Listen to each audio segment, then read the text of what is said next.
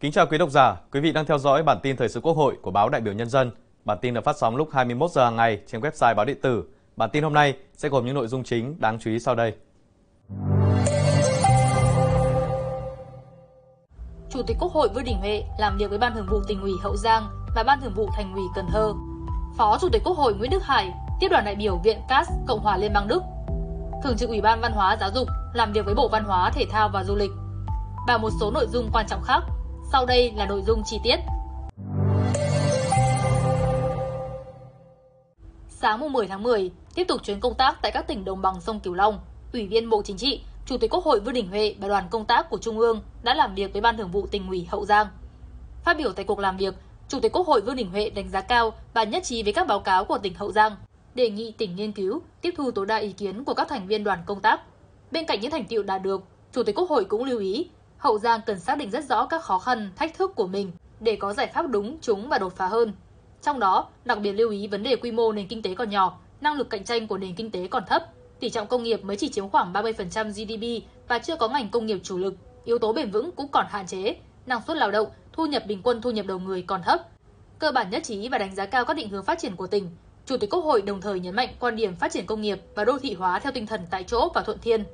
Đối với một số kiến nghị của tỉnh Hậu Giang, Chủ tịch Quốc hội ghi nhận và giao Văn phòng Quốc hội tổng hợp các đề xuất kiến nghị để gửi tới các cơ quan liên quan nghiên cứu, xem xét, giải quyết theo thẩm quyền, bảo đảm đúng quy định của pháp luật, trên nguyên tắc tạo điều kiện và hỗ trợ tối đa cho địa phương. Với những vấn đề thuộc thẩm quyền Quốc hội, Chủ tịch Quốc hội khẳng định, Ủy ban Thường vụ Quốc hội sẽ khẩn trương xem xét, quyết định. Nhân dịp này, Chủ tịch Quốc hội Vương Đình Huệ chứng kiến Tập đoàn Xăng dầu Việt Nam trao tượng trưng 5 tỷ đồng hỗ trợ xây dựng 100 căn nhà đại đoàn kết cho hộ nghèo, cận nghèo, hộ đặc biệt khó khăn về nhà ở trên địa bàn tỉnh. Chiều mùng 10 tháng 10, tiếp tục chuyến thăm và làm việc tại các tỉnh đồng bằng sông Cửu Long, Ủy viên Bộ Chính trị, Chủ tịch Quốc hội Vương Đình Huệ và đoàn công tác Trung ương đã làm việc với Ban Thường vụ Thành ủy Cần Thơ về kết quả thực hiện nghị quyết Đại hội Đảng bộ thành phố từ đầu nhiệm kỳ đến nay và tình hình thực hiện các nghị quyết của Trung ương về xây dựng, phát triển thành phố Cần Thơ đến năm 2030, tầm nhìn đến năm 2045. Với tinh thần Cần Thơ vì cả vùng, vì cả nước và cả vùng, cả nước vì Cần Thơ, Chủ tịch Quốc hội Vương Đình Huệ nhấn mạnh,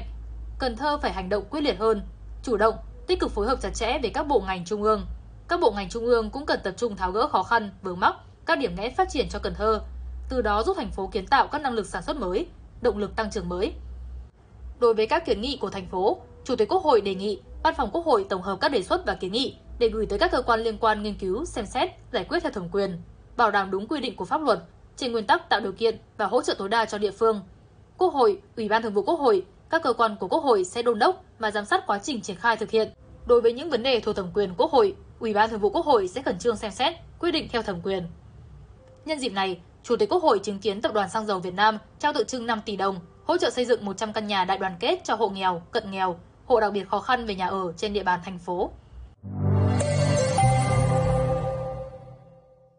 Sáng mùng 10 tháng 10, tại nhà Quốc hội, Ủy viên Trung ương Đảng, Phó Chủ tịch Quốc hội Nguyễn Đức Hải đã tiếp đoàn đại biểu Viện CAS của Cộng hòa Liên bang Đức do Phó Tổng thư ký Viện CAS Gerard Wallers làm trưởng đoàn đang có chuyến thăm làm việc tại nước ta.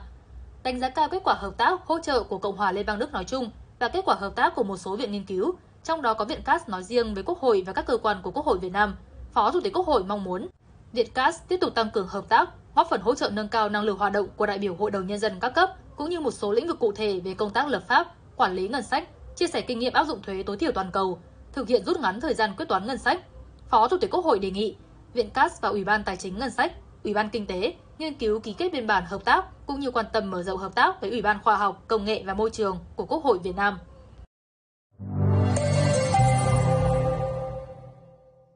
Chiều nay, Thường trực Ủy ban Văn hóa Giáo dục làm việc với Bộ Văn hóa, Thể thao và Du lịch về thực hiện nhiệm vụ năm 2023 và dự kiến chương trình công tác năm 2024 đối với lĩnh vực về văn hóa, thể thao và du lịch.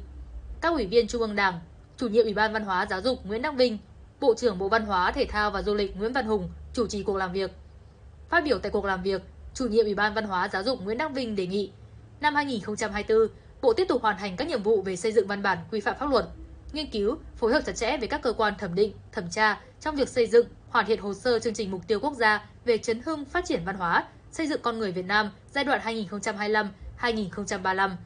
Bộ tiếp tục thực hiện hiệu quả các giải pháp xây dựng môi trường văn hóa, nếp sống văn hóa, xây dựng môi trường văn hóa số, tập trung phát triển thể thao thành tích cao, thể thao chuyên nghiệp, thực hiện tốt công tác bảo vệ và phát huy giá trị di sản văn hóa, đặc biệt là di sản văn hóa đặc sắc của đồng bào dân tộc thiểu số, nâng cao hiệu quả công tác thanh tra, kiểm tra, xử lý vi phạm trong lĩnh vực văn hóa, thể thao, du lịch, xác định giải pháp kịp thời, tháo gỡ vướng mắc để đẩy nhanh tiến độ triển khai và giải ngân các dự án sử dụng vốn đầu tư công. Tại cuộc làm việc chiều 10 tháng 10, Thường trực Ủy ban Văn hóa Giáo dục cũng nghe đại diện Bộ Nội vụ báo cáo về thực hiện nhiệm vụ năm 2023 và dự kiến chương trình công tác năm 2024 đối với lĩnh vực tín ngưỡng tôn giáo.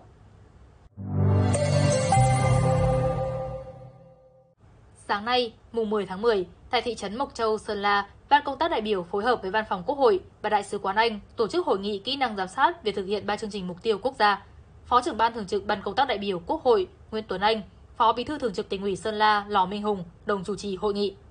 Tại hội nghị, các đại biểu được nghe các chuyên gia Việt Nam và Thượng viện Anh chia sẻ các chuyên đề tổng quan giám sát việc thực hiện ba chương trình mục tiêu quốc gia, kinh nghiệm của Nghị viện Anh trong hoạt động kiểm tra giám sát và quản lý hiệu quả của các hoạt động giám sát, các giải pháp tăng cường hiệu quả thực hiện ba chương trình mục tiêu quốc gia đối với vùng đồng bào dân tộc thiểu số và miền núi. Bên cạnh đó, các đại biểu cũng được tham gia thảo luận, thực hành và nghe chia sẻ kinh nghiệm giám sát ba chương trình mục tiêu quốc gia tại một số địa phương.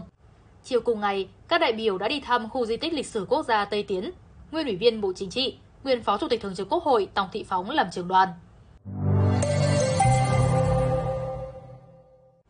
Sáng 10 tháng 10, tại nhà Quốc hội, Ủy ban Quốc phòng và An ninh dưới sự chủ trì của Phó chủ nhiệm Ủy ban, Trung tướng Nguyễn Hải Hưng đã tổ chức tọa đàm về dự án Luật Công nghiệp Quốc phòng, An ninh và Động viên Công nghiệp.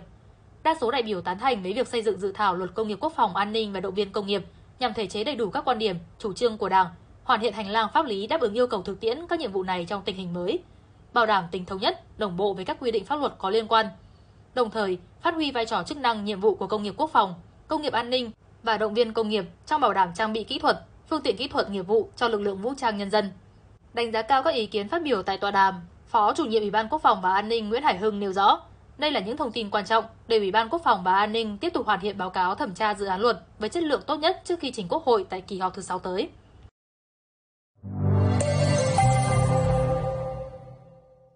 Chiều 10 tháng 10, tại nhà Quốc hội, Văn phòng Quốc hội tổ chức lễ trao quyết định bổ nhiệm công chức lãnh đạo, quản lý cấp vụ. Tại buổi lễ, Phó Tổng thư ký Quốc hội, Phó chủ nhiệm Văn phòng Quốc hội Nguyễn Thị Thúy Ngân đã trao quyết định bổ nhiệm bà Ngô Thị Vân Anh, chuyên viên cao cấp vụ kinh tế, giữ chức vụ Phó vụ trưởng vụ kinh tế, Văn phòng Quốc hội. Bà Vũ Thị Hải Lê, chuyên viên chính vụ phục vụ hoạt động giám sát, giữ chức vụ Phó vụ trưởng vụ phục vụ hoạt động giám sát, Văn phòng Quốc hội. Bản tin hôm nay xin được kết thúc tại đây. Cảm ơn quý vị đã quan tâm theo dõi. Xin kính chào tạm biệt và hẹn gặp lại.